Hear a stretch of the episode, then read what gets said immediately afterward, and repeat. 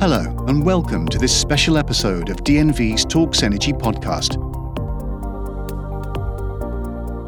Five years ago, at the 21st Conference of the Parties, or COP21 as it's more commonly known, 196 countries adopted the Paris Agreement, a legally binding international treaty which aims to tackle climate change by limiting global warming to well below 2 degrees C and pursuing efforts to limit it to 1.5 degrees C by 2050. In this two part documentary, we will explore the topic of deep decarbonisation, an urgent and complex challenge that requires difficult decisions and actionable plans. We'll assess the technology, policy, and investment challenges we must overcome and the action still required if the ambitious goals of the Paris Agreement are to be met and a green energy future is achieved. We speak to world leading experts from across the industry to understand the key enablers for deep decarbonisation and ultimately provide in depth, actionable insight for businesses looking to phase out carbon intensive fuels in favour of clean energy. We hope you enjoy the episode.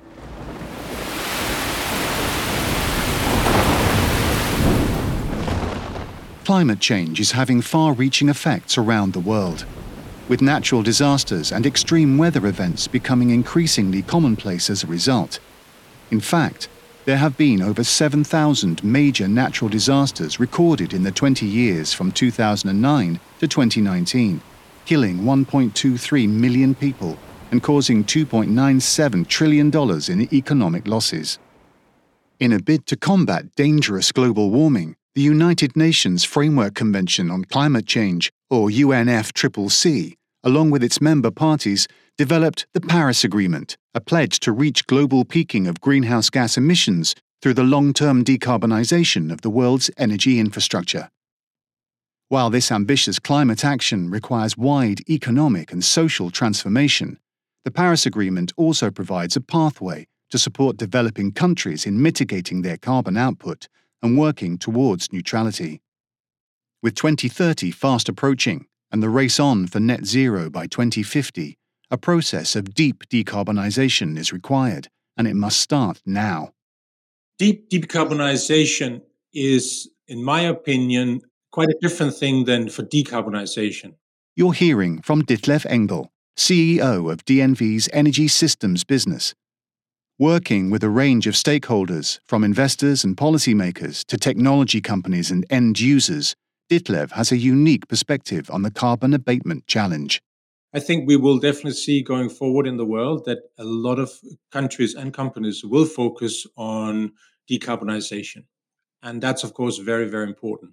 However, what we see in nearly all reports around the world uh, that is being published, DNV's Energy Transition Outlook included, is that we are not getting close to Paris. And there are today many companies and countries that have net zero pledges. However, many of those net zero pledges will be very difficult to get us to the Paris Agreement. And therefore, deep decarbonization means that we have to put plans in place that will constantly reduce the carbon emission in line with what is required from Paris. For Ditlev, deep decarbonization is a problem to solve on two very distinct fronts. So, when we look at the deep decarbonization, we are actually faced with two challenges. One challenge is all the things that we need to scale up very, very fast. That is uh, scaling up of renewables, it is uh, build outing of grid, it is energy efficiency programs, all the things that will help us really to scale all the non emitting technologies that is going to help us uh, going forward. Then we have the hard to abate sectors. And the hard to abate sectors are those that we do not really have a solution for at the moment. It can, for instance, be uh, what are we going to do with the airline industry? Uh, how are we going to handle that? How are we going to handle uh, a very heavy industry where you can't solve it with some of the solutions that we have already? It's clear then that there isn't one simple solution to the problem of decarbonisation. It will require urgent attention from all industries and stakeholders to make it happen. But just how far and how deep do CO2 reductions need to go to meet Paris Agreement goals? We spoke to Dolf Gielen, Director of Innovation and Technology at the International Renewable Energy Agency, or IRENA. we would need about a 70% CO2 emission reduction by 2050 compared to current levels. And it's clear that, that the impact of climate change is much more significant than was previously thought. And that's why there is now a drive to aim for maximum of one and a half degree climate change. We need to completely eliminate emissions in the energy supply and on the energy uh, demand side. So then, while it may seem on the face of it that substantial progress is being made towards climate impact reduction, the energy transition must rapidly accelerate if goals are to be met. With this in mind, which areas must individual countries focus on in order to achieve deep decarbonisation? DNV believes there are three main components required greater energy efficiency, scaling of renewables, and removing carbon from fossil fuels. Let's look at each of these in more detail. Lucy Craig, Director of Growth, Innovation and Digital at DNV, shares her thoughts. Energy efficiency plays a central role in the energy transition. In DNV, our energy transition outlook finds that if there were no energy efficiency improvements, then global energy demand would increase by 65% between now and 2050. But energy efficiency must work in tandem with the rapid scaling of renewable technologies and infrastructure. Let's hear from Lucy again. In contrast, we forecast an almost flat development in energy demand due to factors that include electrification, the rapid increase in the use of electric vehicles, and also improvements in energy efficiency in sectors such as building and manufacturing. Also, scaling renewable energy sources and extending their reach through the electrification of new sectors will significantly reduce emissions. That will require advances in scaling of technologies and infrastructure in solar, energy storage, and power grids.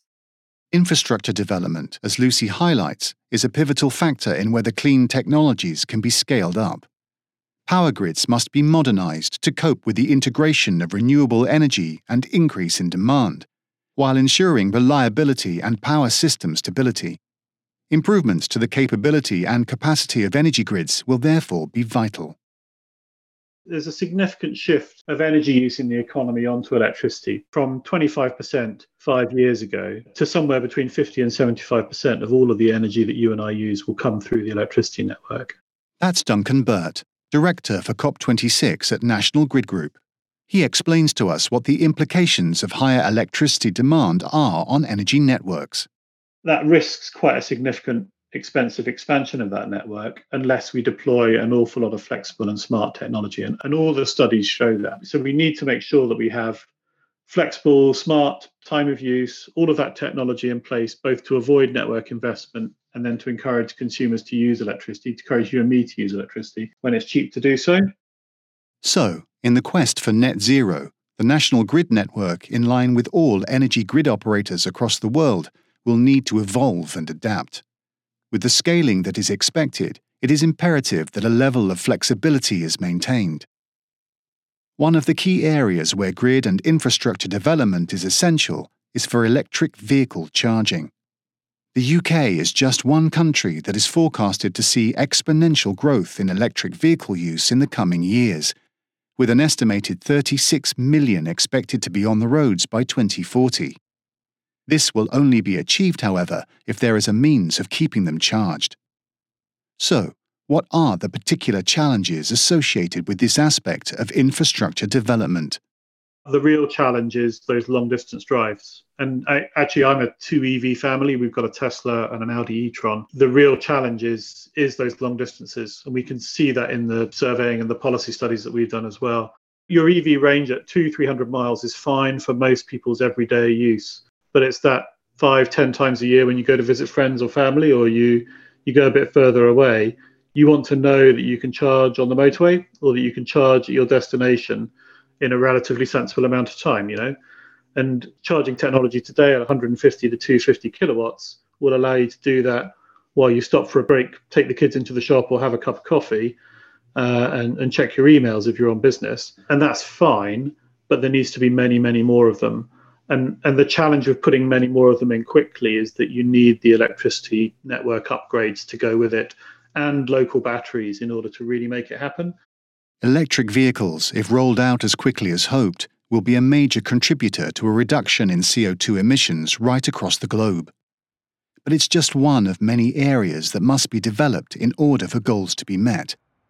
The scaling of certain clean technologies, in particular carbon capture and storage, as well as green hydrogen, will also play a huge role in decarbonising sectors such as manufacturing, aviation, and shipping in future. Back to Lucy Craig.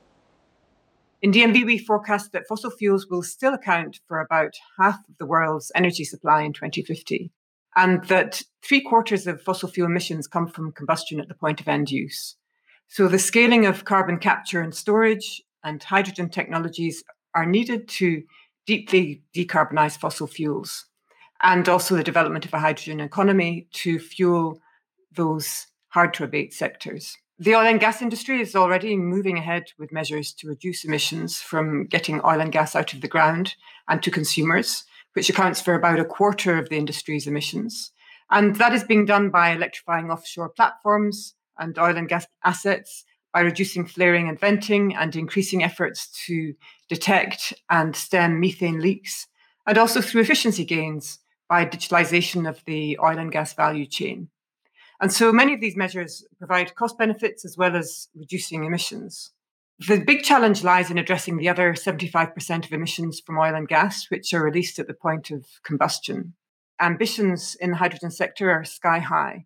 And so we see that the industry is rising to the challenge of a hydrogen economy, uh, and the business case is growing, but we still need to address challenges that are related to uh, investment, safety, infrastructure, production, and also policy. As Lucy suggests, green hydrogen is facing a global resurgence. Occurring when clean electricity generated by renewable technologies is used to electrolyze water, it is set to become a vital energy source in the coming decades, and those involved with its development recognize its potential, including Denmark based renewable energy company Ørsted. We are also investing into hydrogen and to make sure that the, the uh, renewable energy, basically the electrons, can be transformed to other energy types and fed into other energy sectors and systems so that we are not just using electricity from renewables, but actually adding to industry and to other consumptions as uh, transportation, heavy transportation, trucks, vessels, uh, aviation, and so on, that other sectors can be uh, decarbonized as well. We're hearing from Christina Abo, Orsted's head of research and development for offshore. Once focused on fossil fuels, today Orsted is one of the world's most sustainable energy companies and a global leader in the transition to clean energy.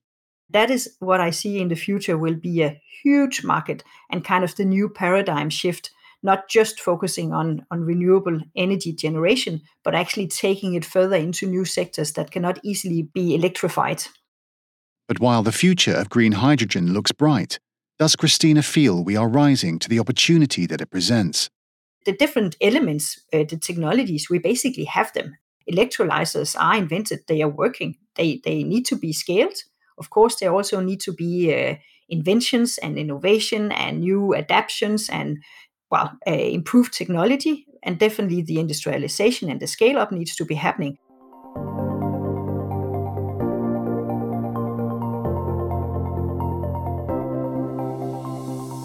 DNV's Energy Transition Outlook forecasts that the world will exceed the Paris Agreement's 1.5 degrees C limit on global warming by 2028 and the 2 degrees C limit by 2051.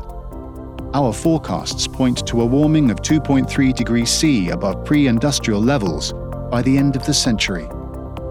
So, what has prevented decarbonisation from taking place as rapidly as required? And how can key challenges be overcome?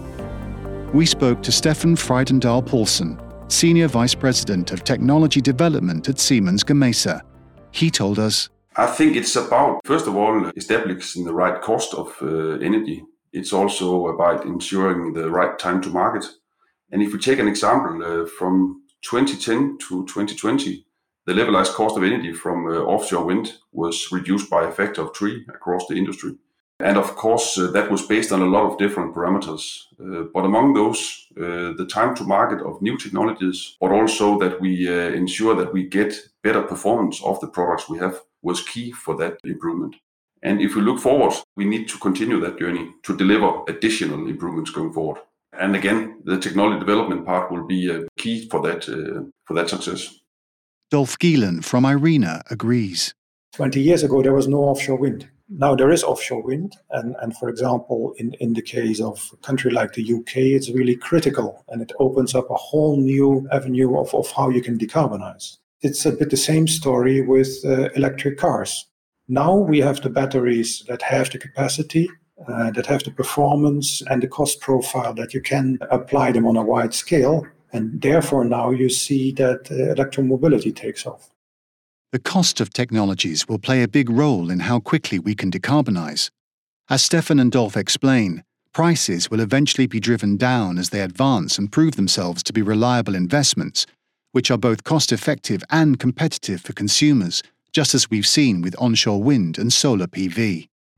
Earlier in this episode, we heard DNV's Ditlev Engel allude to the challenges facing airlines and heavy industry. But existing infrastructure, such as buildings and industrial facilities, need to be modernized too, says Dolf Gielen. The next challenge is how to decarbonize the end use sectors, so buildings, transport, and industry. The decarbonization of these sectors is not that easy. So you can, of course, apply renewable electricity to replace fossil fuels. You can uh, uh, deploy uh, hydrogen and some other solutions. You see it in, in electromobility that is rapidly uh, ramping up now. And uh, we need the same in, say, uh, building heating, and we need the same in, in various industrial processes. And so we're not currently having discussions with the key stakeholders in these sectors. what are the economics? What are the main barriers? What kind of enabling frameworks are needed to make such a transition feasible? Collaboration between industries, regulators, NGOs, and other stakeholders will play a key role in accelerating the energy transition and modernizing aging infrastructure technologies and systems. Christina Abo certainly believes that this is an important factor in Ørsted's journey. Collaboration is the key word. Collaboration between governments and kind of government institutions and bodies, uh, regulators uh, like National Grid and so on, uh, as well as private companies and the entire supply chain. We also do collaborate with direct competitors, uh, other companies doing offshore energy projects. Uh, and, and for instance, one way of collaborating is that we are together in a Carbon Trust Offshore Wind Accelerator, a research and innovation platform through the last 11, 12 years, uh, based out of, of UK, and where we are now nine or 10 largest offshore wind developers going together, uh, doing uh, common R&D projects together. By doing it together, we can basically change the um, the standard for how we do things in the market. In fact, DNV's latest technology progress report found that when several technologies overlap and cooperate, a step change which accelerates the uptake of new technologies can follow. This can be identified using two main criteria First, the technology's ability to achieve a shift in the energy system based on how quickly it is being deployed and how much it's expected to cost over the following five years. Second is how the technologies interact with each other, sometimes referred to as sector coupling. For example, floating offshore wind alone can provide electricity to the grid, but if interconnected with a meshed offshore transmission grid new integrated battery technologies, connected electric vehicles, and green hydrogen production, it can improve the flexibility and accelerate the usefulness and competitiveness of the whole system. Because the pace of the transition is intensifying, describing any given technology is like painting a fast moving train. And while there are clear challenges to overcome when it comes to the adoption of rapidly changing technologies, there are reasons to be optimistic. Back again with DNV's Ditlev Engel. I think we all know that industrial revolutions is something we have seen many, many times in the history of mankind, that we have seen massive changes. And this is, is no different. The only difference here now is that the stakes are really, really high, probably the highest stakes one could possibly think of. And therefore, to get it right is, of course, obviously so, so critically important we have to find a moonshot landing like never before. And many of the technology challenges we have uh, is to be addressed in that way. So I think it's important to remember that the mindset on which we undertake this challenge is as important as all the other things that we normally talk about. As Ditlev highlights, a change in mindset is required if we're going to meet the Paris climate goals. And while the price of failure is extremely high, there are social and economic benefits to deep decarbonisation that are driving change. Lucy Craig gives us her take on what these benefits and drivers are. Above all, the benefit and actual clear need is in averting the worst effects of the climate crisis, from effects on people's lives and societies, to the environment and ecosystems, to the huge financial cost. That is the aim of the Paris Agreement, and that is what's driving the need to transition faster to a deeply decarbonized energy system. But as the world transitions, there are many other benefits, particularly if we also achieve a just transition. Millions of high risk jobs can be created, and there are opportunities for technologies such as solar and distributed grids to advance access to electricity in regions which are currently underserved. A just transition would also mean diversifying energy supply to increase security and reliability, and increasing the affordability and availability of energy as renewables scale. This will also achieve reduction in pollution and other localized effects of burning fossil fuels. And finally, the health and social benefits of greater electrification uh, can include enabling a switch from biomass or other polluting fuels in home cooking in many parts of the globe. And there is certainly action that must be taken to meet carbon goals. Although further work is required, net zero is achievable. Technological development is critical to meeting the Paris Agreement, but must be supported with action from both regulators and investors. Governments and other key decision makers must ensure that we have frameworks and infrastructure in place to phase out carbon emissions as is necessary. Join us next week for episode 2 of this special documentary on deep decarbonisation where we look at the crucial role of policy and investment in reducing global emissions. Investment does need stable policy landscape in order to thrive and in order to reduce the cost of that capital. Investors require a lower return when they can see long term stable revenues coming through. And explore how businesses can take practical steps to progress with their transition towards clean energy and help limit global warming to within 1.5 degrees C. To listen to more of our podcasts, visit dnv.com slash talksenergy.